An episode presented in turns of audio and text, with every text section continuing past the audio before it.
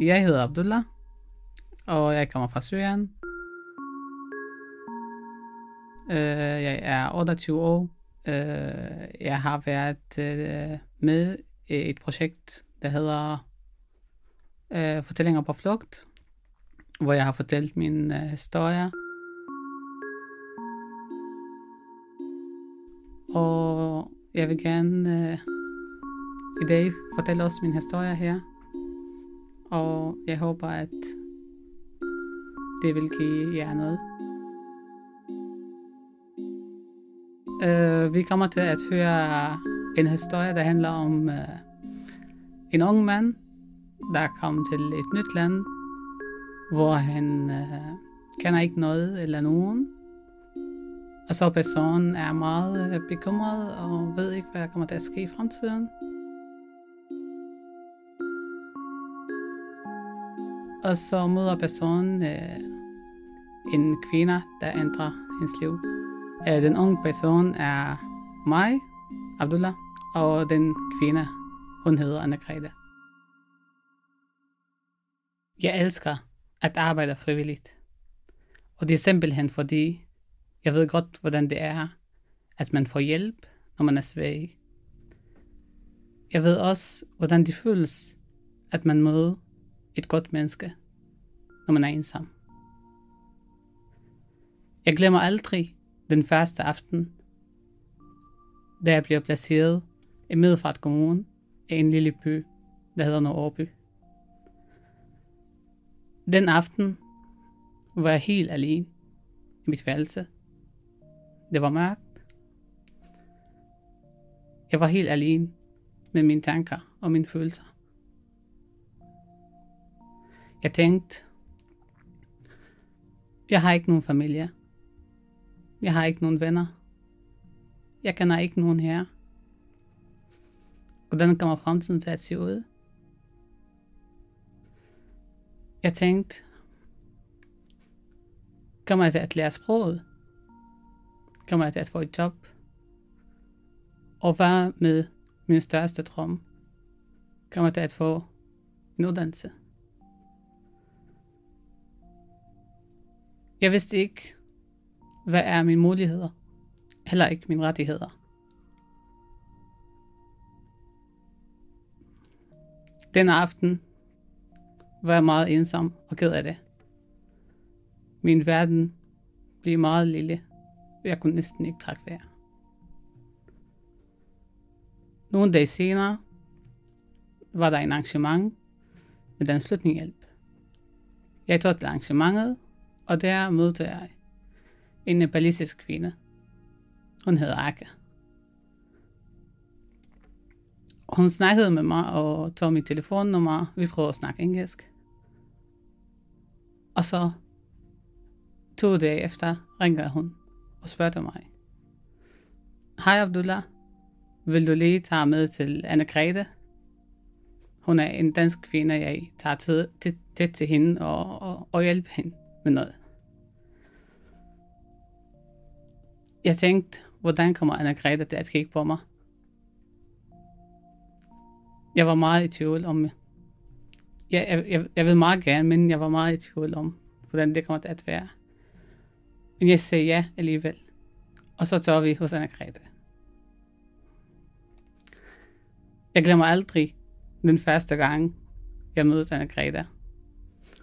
Hun tog imod mig med kæmpe stor smil og så hej, og så hun, han satte sig siden af mig, og så begyndte at spørge, hvad hedder du, og, og så videre. Hun var meget nysgerrig, og meget venlig, og høflig, og kærlig.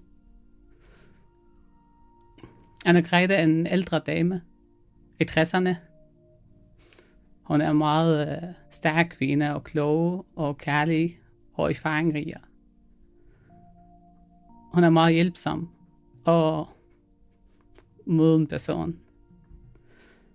Så tog Anna-Greta mit telefonnummer, og så snakkede med mig og sagde, sagde hun, kunne du ikke øh, have lyst til at komme og besøge mig? Så sagde jeg, ja, det vil jeg gerne. Selvom øh, der var ikke et rigtigt fælles sprog mellem os, men det kunne sagtens lade sig gøre. Hun var meget øh, interesseret af mig. Og så nogle dage senere ringede Anna Greta og sagde, Hej Abdullah, vil du ikke lige komme og spise frokost med mig? Jeg blev så glad, og så sagde ja, og så tog, tog jeg hen til hende. Jeg husker stadigvæk den måde, vi sidder rundt om bordet og spiste frokost sammen. Anna-Greta laver dejlig mad. Og vi snakkede stille og roligt om, om mig og om nogle ting og om alt muligt øh, i Anna Gredas hus. Og så sagde Anna-Greta, Abdullah, du kan komme, når du har lyst. Bare ring til mig. Og så begyndte jeg at besøge Anna-Greta. To, tre, flere gange om ugen. Det var meget rart for mig. Hun var meget øh, øh, lyttende og forstående og rummelig og respektfuld. Og så begyndte jeg hver gang, øh, jeg har et problem, så tager jeg bare hos Anna-Greta. Hver gang har jeg en udfordring, så tager jeg bare hos Anna-Greta. Hver gang, hver gang jeg er sårbar eller ked af det, så tager jeg bare hos Anna-Greta og fortæller hende. Jeg kunne snakke om alt hos Anna-Greta.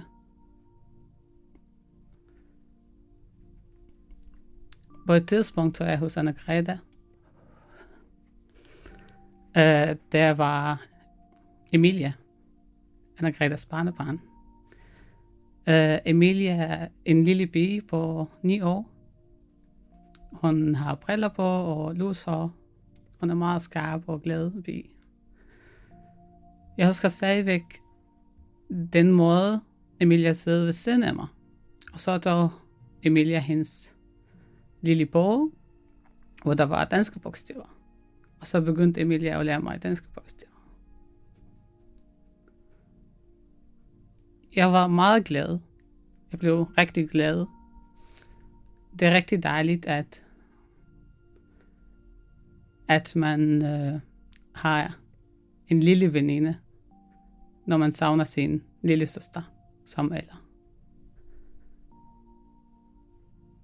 Jeg husker også på et tidspunkt, øh, jeg og Anna-Greta, vi var i bilen, og så kørte et eller andet sted.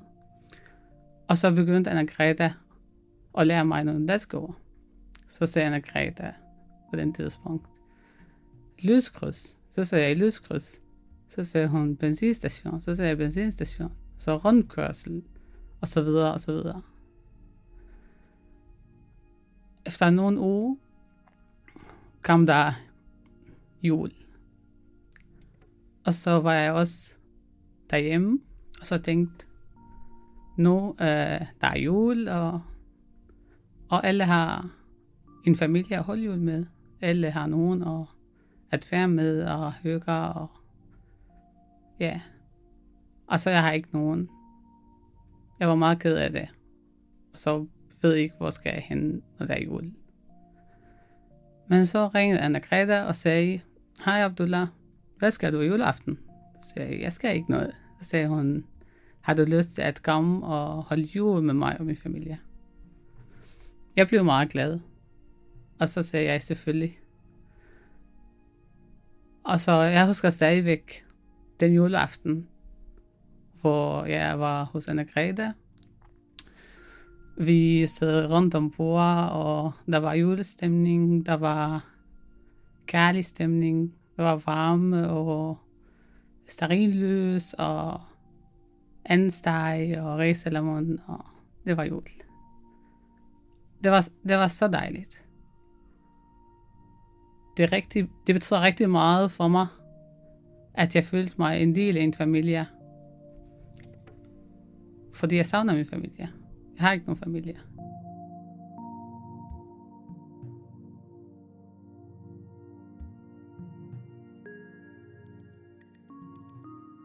Hvis jeg tænker, når, når jeg tænker og kigger på, på de tre et halvt år, hele vejen igen, så tænker jeg,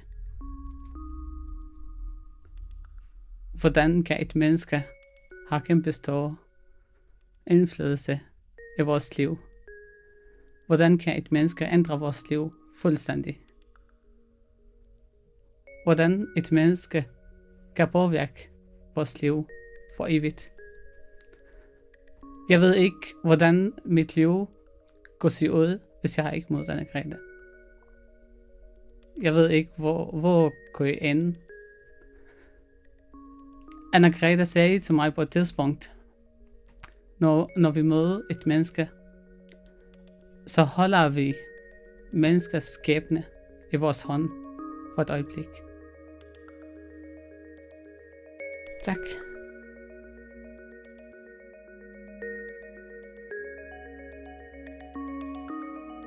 Tak fordi du lyttede med, og husk, at der er fire andre gode fortællinger, du kan også lytte til.